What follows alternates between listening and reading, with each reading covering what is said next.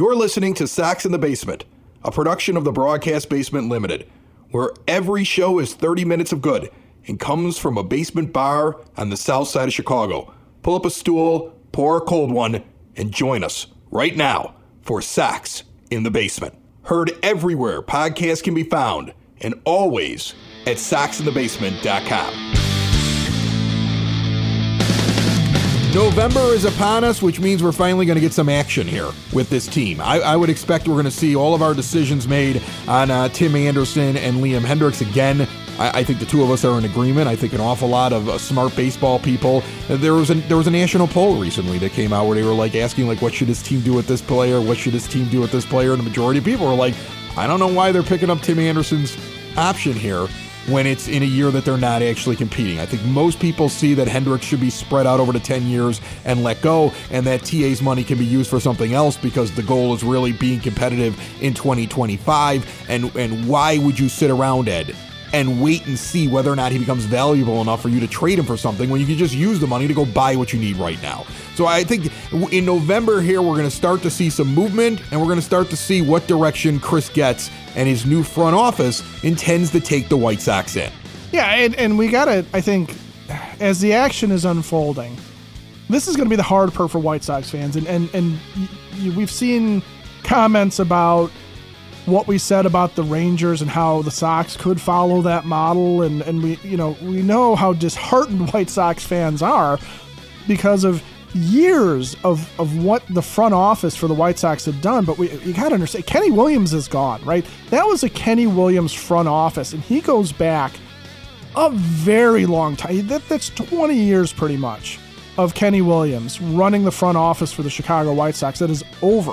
And I know Chris Getz was part of that group, but he has brought in guys from the outside, right? And so I, I think it's going to be hard for us to have an open mind and, and, dare I say, an open heart towards Chris Getz and the White Sox front office as they're, they're making decisions, as they're looking at the free agent market, as they're looking at the trade market, as they're trying to evaluate what they have in young players.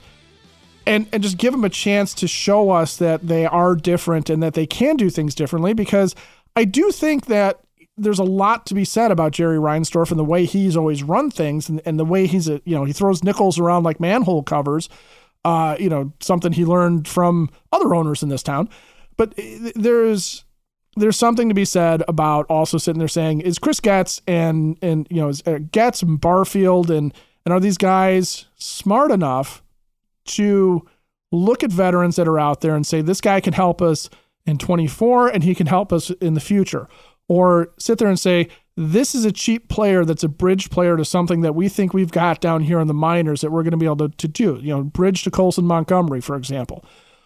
Or is it something where they can sit there and say, we know what we've got going into 2025 and we're actually going to hold back some money here. We're going to we're going to not spend now because we're targeting this free agent down here and you know this is the way it got sold to the chairman is is that you know you're going to have a down year this year, but we're going to bank this money and we're going to spend it next year. And he's already signed off on it. Are they thinking that far ahead? I don't think Sox fans will believe it until we see it. I don't think we will actually dare to have a spark of hope until we can see it. And, you know, I'm fully ready to have my feelings hurt and stomped on and, and have my heart ripped out of my chest and shattered on the floor and other poetic ways of saying that a team that I follow very, very closely and that I, I, I have dedicated a part of my life to is going to just you know take a dump on my pillow. In the end, all Chicago sports franchises are run like the simulation mode uh, of a sporting game on my Sega Genesis. The the moves just make absolutely no sense. I saw the Bears zero sense. I saw the Bears went out and gave up a second round draft pick for a guy who's going to be a free agent at the end of this uh, at the end of the season, and and their season's already lost, and so you just kind of go, huh? But then you're like, well, it's Chicago, and uh, this is just how we do things. It, it's just really, really stupidly. This episode of Sox in the Basement and every episode of Sox in the Basement brought to you proudly by Cork and Kerry at the park, 33rd and Princeton in the shadow of the ballpark. Two for one burgers when you dine in on Mondays, uh, especially now because during non-Sox home games, uh, that is their special. They got a rotation of craft beers, familiar favorites, spirits, and wines, and stop in and see them at the original location in Beverly, 10614 Southwestern Avenue. A great place to hang out, both locations, and you can see more at corkandkerry.com. Uh, look, I I'm just amazed that we had an episode come out over a week ago. And, you know, I put it up on the social media. And eventually what happens is the new episodes come out and people stop commenting on the older ones. But the one where I compared the Sox, their payrolls, the Rangers, their payrolls, and how the Rangers flip things around has really struck a nerve with the angry White Sox fan. And and I get the angry White Which Sox is a lot fan. of the angry White. A lot of the White Sox fans are the angry ones. But I get that, right? Like you have every right to be Sure. angry. You have Oh, every yeah. Every right to feel like you got punched in the gut so many times over the last couple of years that you just don't trust anyone. I understand it. I don't trust him either. Like Chris Getz wasn't my choice. I, I you know, I don't know what Jerry Reinsdorf's actually going to allow him to do with his pocketbook. I do though look at the amount of money that's been spent in competitive years by the owner, by the chairman over there. And I do look at how the money was allocated, and I am more apt to believe that Kenny Williams and Rick Hahn fell in love with guys that they traded for, guys that they had in their system, guys that they believe were going to prove they were the smartest guys in the room, instead of going out and getting proven players like a Corey Seager. And and it's the number one comment on that show a, week or so ago is the idea that the Sox would never have gone and gotten Corey Seager because they wouldn't have invested that kind of money. No, the money was there. The money was just spent badly. And I, I think that's the thing. Like, the only hope we have for Chris Getz is that he's smarter in terms of allocating his funds. Because the amount of money that was spent on bullpen and stopgap players that were added in by Rick Hahn and Kenny Williams, th- that money there would have easily paid for that player. The money given to Yoan Moncada to eat up arbitration years and have him long term.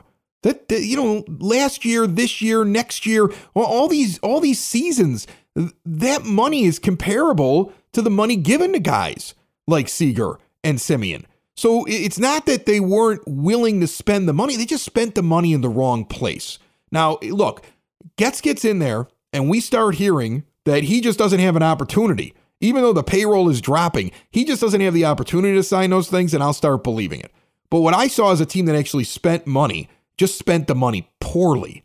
And so that's my only hope as a White Sox fan is that you're going to spend the money wisely. Look, I would rather talk about realistic things like them spending the money wisely with a new general manager and a new front office that he brought in an awful lot of guys from outside because he didn't like the inside voices and hope and cling to the hope that that means something's going to be done differently than sit around and try to, I don't know, uh, spend an entire show telling you why I think Gavin Sheets can still be something. You know, I know everybody's reaching for content over the last 30 days because the White Sox are out of it, but I think it's far more realistic to talk about the fact that they could be a contender in 25 and they could turn it around like the Rangers because they do still have enough money to be able to go and do that. They're going to have a ridiculous amount of payroll flexibility when 25 rolls around. And they're going to see money start to come off the books right now. And there's a lot that a very smart general manager can do. I just don't know if Chris Getz is a smart general manager. That remains to be seen.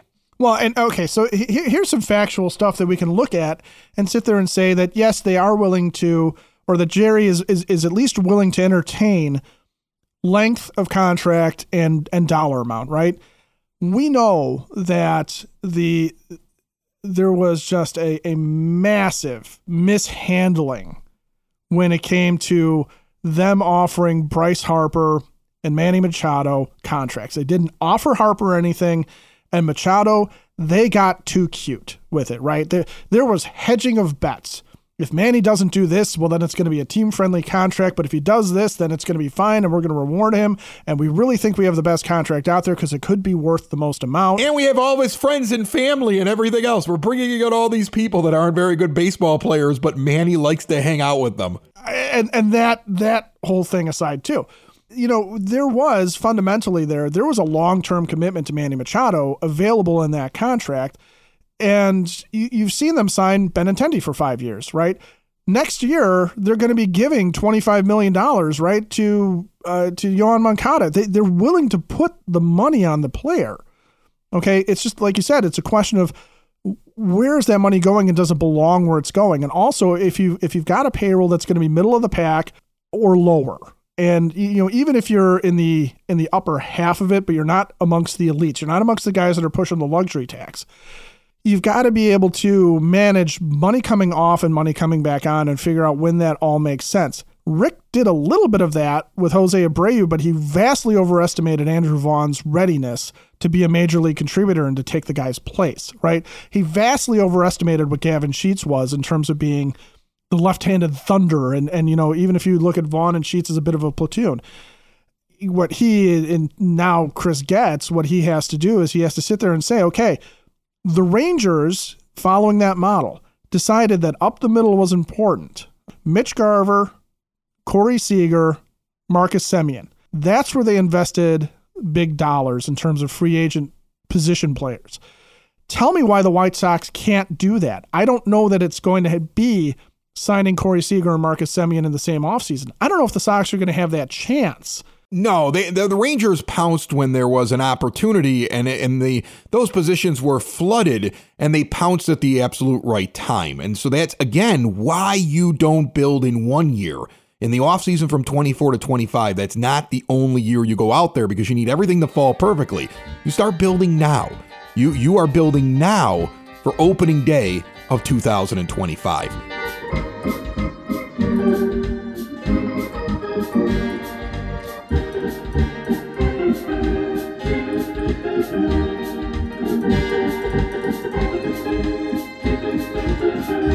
can't make massive changes at a company overnight either. You can get started though right away. Let's say you're thinking about adding health insurance to your company, helping out your employees, giving them another reason why they should stay with you, or you want to take a look at what you're currently doing because trust me, you're probably overpaying. You have insurance right now that you're giving to employees they're not using. Meanwhile, there's things they would use if you would just adjust the plan for them. They'd be happier, you wouldn't be wasting as much money. Open enrollment is going on right now. You can make changes in the now, and you can really make changes for next year. Large group, small group, private insurance, retirement, medical. If you individually are trying to take a look at changing things around with your healthcare, taking more ownership of it, Butch Zimar at Elite Benefits of America has the Elite Benefits Playbook. It's free. He's going to take a look at your situation. He's going to lay out all of the options. Go with the experience of Butch Zimar and Elite Benefits of America, a great friend of the show. Give him a call 708 535 3006. Don't wait another year. Give Butch a call or check out elitebenefits.net. I want to talk about Rob Manfred.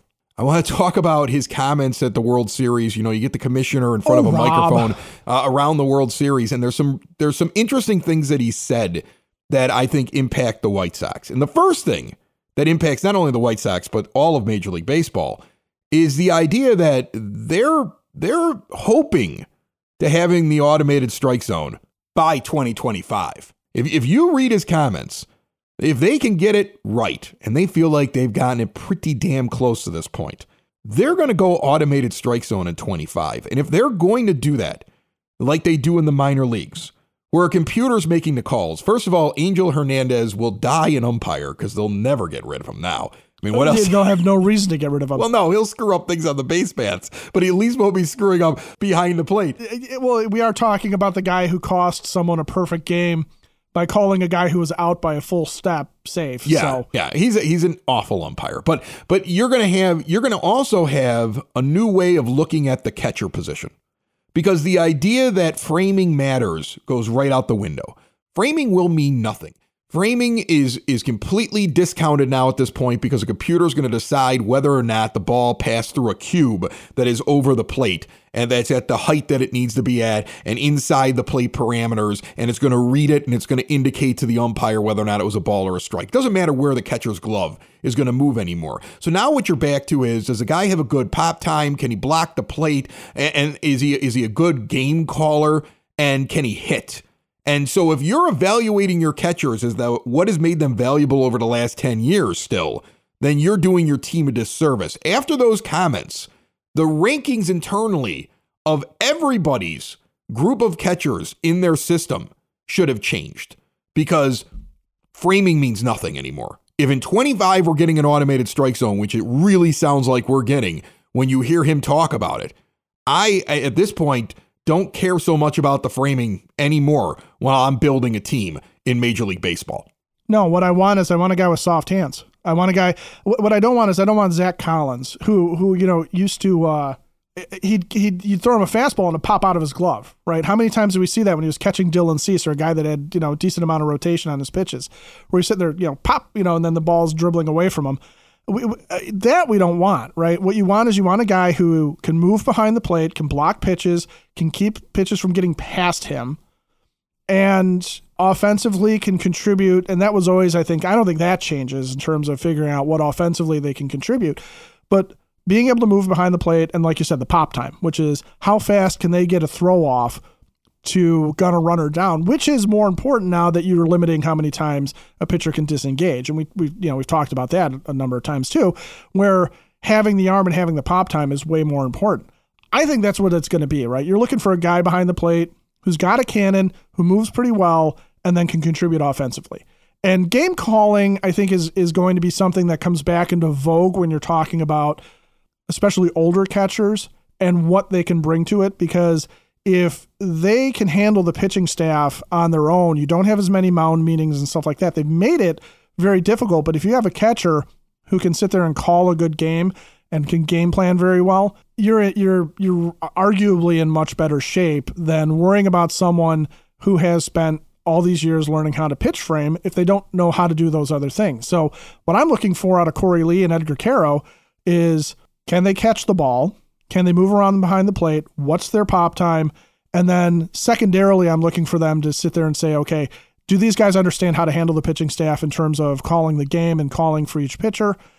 And then obviously you want some sort of offensive output from them. But catcher, I think historically has always been a position where, with the exception of a few elites, a lot of times guys are pretty pretty mediocre at the plate. You put up with them because of the game calling. You put up with them because of you know what they can do to uh, you know prevent runs on the base paths and things like that. So it's almost going to be looking at catchers the way they would have looked at them 20 years ago, where framing wasn't really a metric that we we looked at, and you were still talking about a guy being behind the plate who was going to be that guy that threw guys out like you know automatic and you know we're, we're able to sit there and say okay i can catch anyone anytime anywhere and i can call what i need to call because i understand the hitters and i understand what they need, what needs to be done on the mound. What i want the white sox to do is i want them to be forward thinking here. This isn't official yet.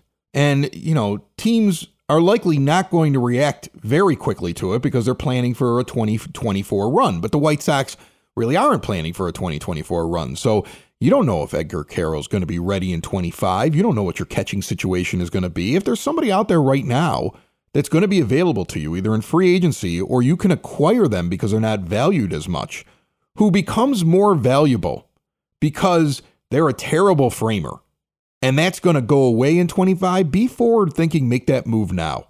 Get that person onto your 40 man now for the next couple of years because you'll see the impact when this changes.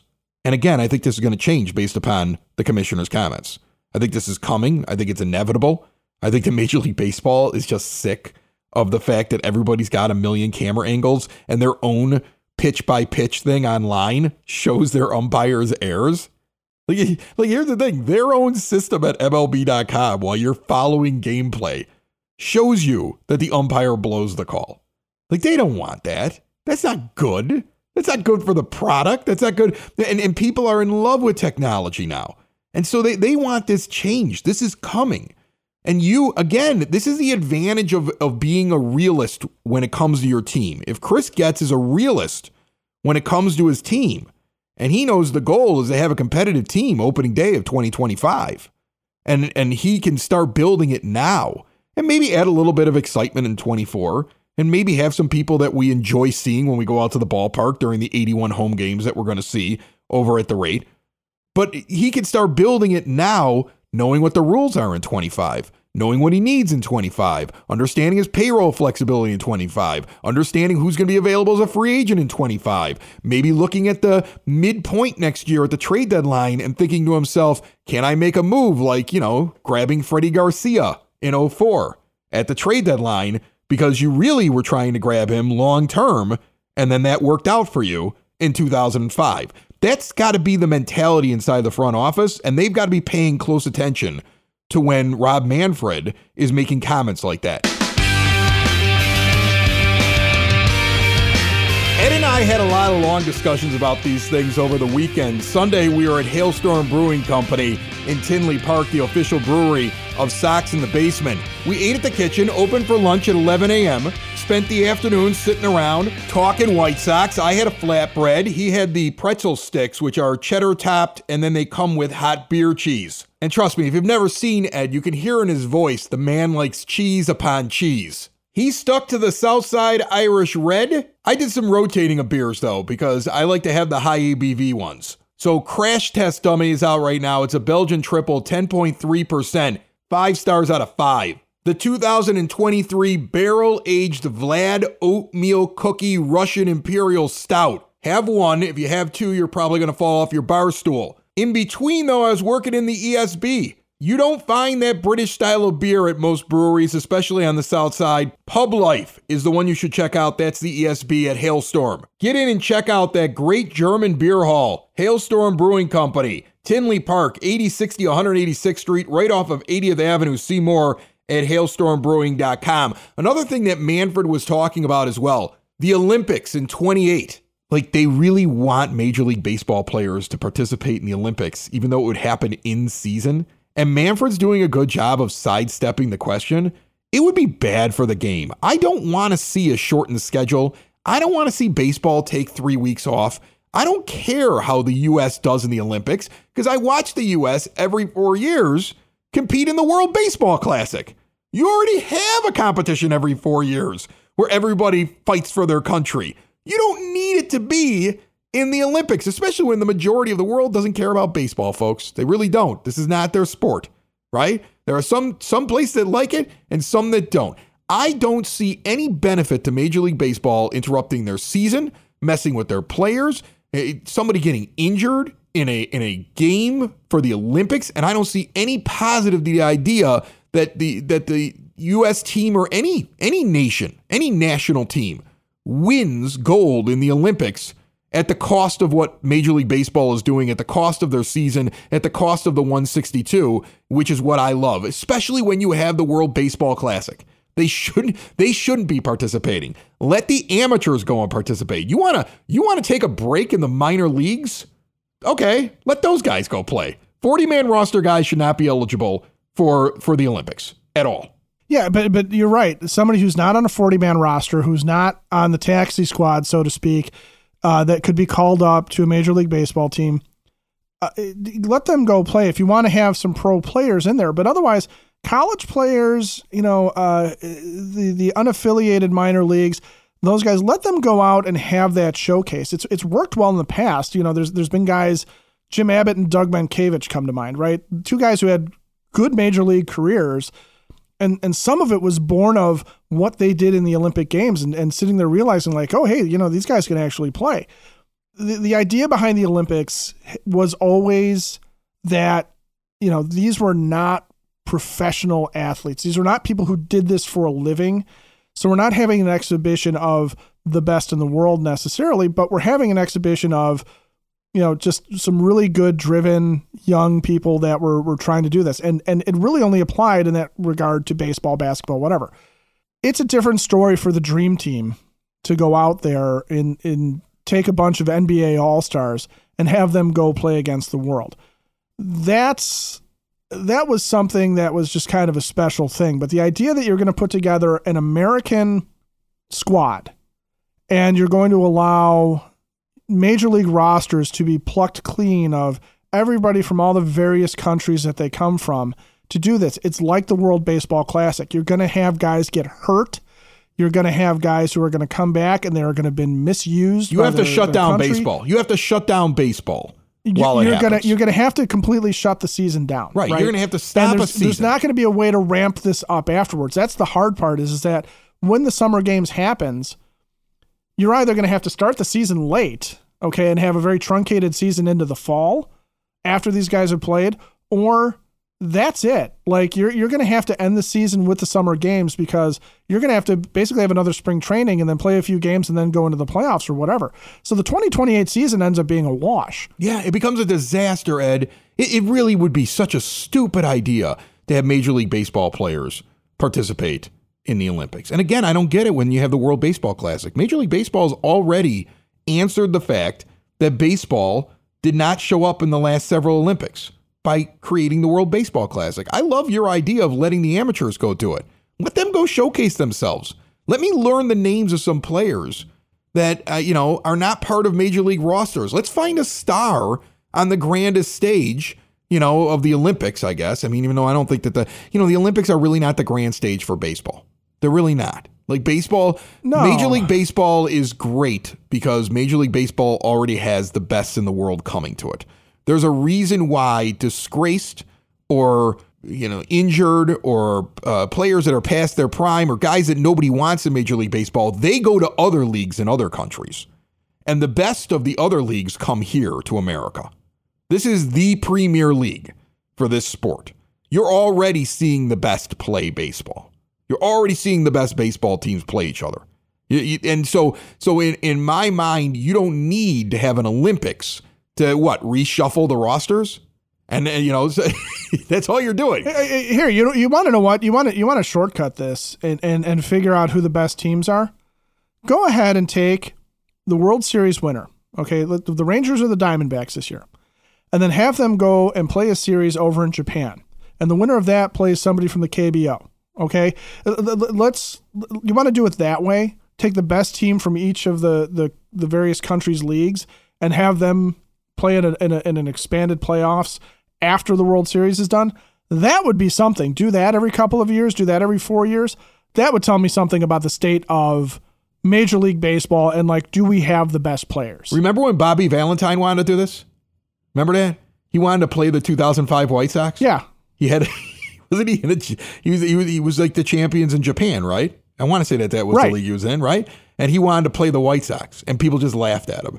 They're like, "Yeah, yeah, okay, no, no we're not doing that." yeah. I, I thought it would, I thought it would have been cool. Yeah, but Major League Baseball happen, would never let that happen either. They don't want their champion ever getting beat by somebody else's champion because again, they're at the top of the mountain. but you know the thing is is again you're gonna you're gonna take two weeks out of the month of july and it, it's going to be it's going to be problematic for everybody to shut major league baseball down from the all-star break all the way through august think about how it messes with the trade deadline that year think about how you know, you're, you're going to have to change that. You're going to have to have the trade deadline on September 1st because you're going to see how guys come back from playing in the Olympic Games and what, what happens. Because what happens if you can't really make a move while the, the, the season's on hold, while everyone's playing in the Olympics, and let's say that you have, you know, uh, you, your top pitcher, let's say Dylan Cease participates in the Olympics in 2028. He's still with the White Sox somehow.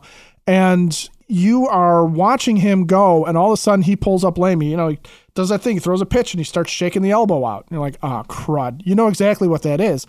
But if if the White Sox don't have a chance to evaluate him, if they don't have a chance to see, you know, if he can come back and pitch, do they make a blind trade? Or, you know, if if somebody's made a trade for a player before the deadline there and then they get hurt and they're playing in the Olympics, you know, I know that that can happen, but it's just it, it's just a mess. It's too much of a mess to to to put to put the Major League Baseball season on hold for that when honestly I would rather I would rather watch the games and wonder if there's another Jim Abbott out there that can can end up getting uh, drafted or signed and then brought straight up to a big club like that or watching to see if there's a you know if there's somebody who is toiling in an unaffiliated minor league system that you know can can make a major league debut later on that year and and be something like Bobby Jenks was to the 2005 Sox where he kind of comes off the scrap heap, comes out of nowhere, and becomes an integral part of a championship team. That to me is much better story than, um, you know, sitting there saying, "Oh, okay,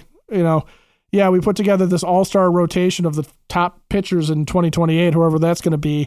And they went out and they dominated because they faced Sweden twice in, in round one. Yeah, and then you have some guy who's got like, you know, 10% Swedish blood showing up and playing on Team Sweden. You're like, that doesn't make any sense whatsoever. Like that a guy named Lars Nootbaar playing for Japan. Yeah, right. I mean, you know, it's weird. It was already weird during the World Baseball Classic. And again, they already have this. They already have this.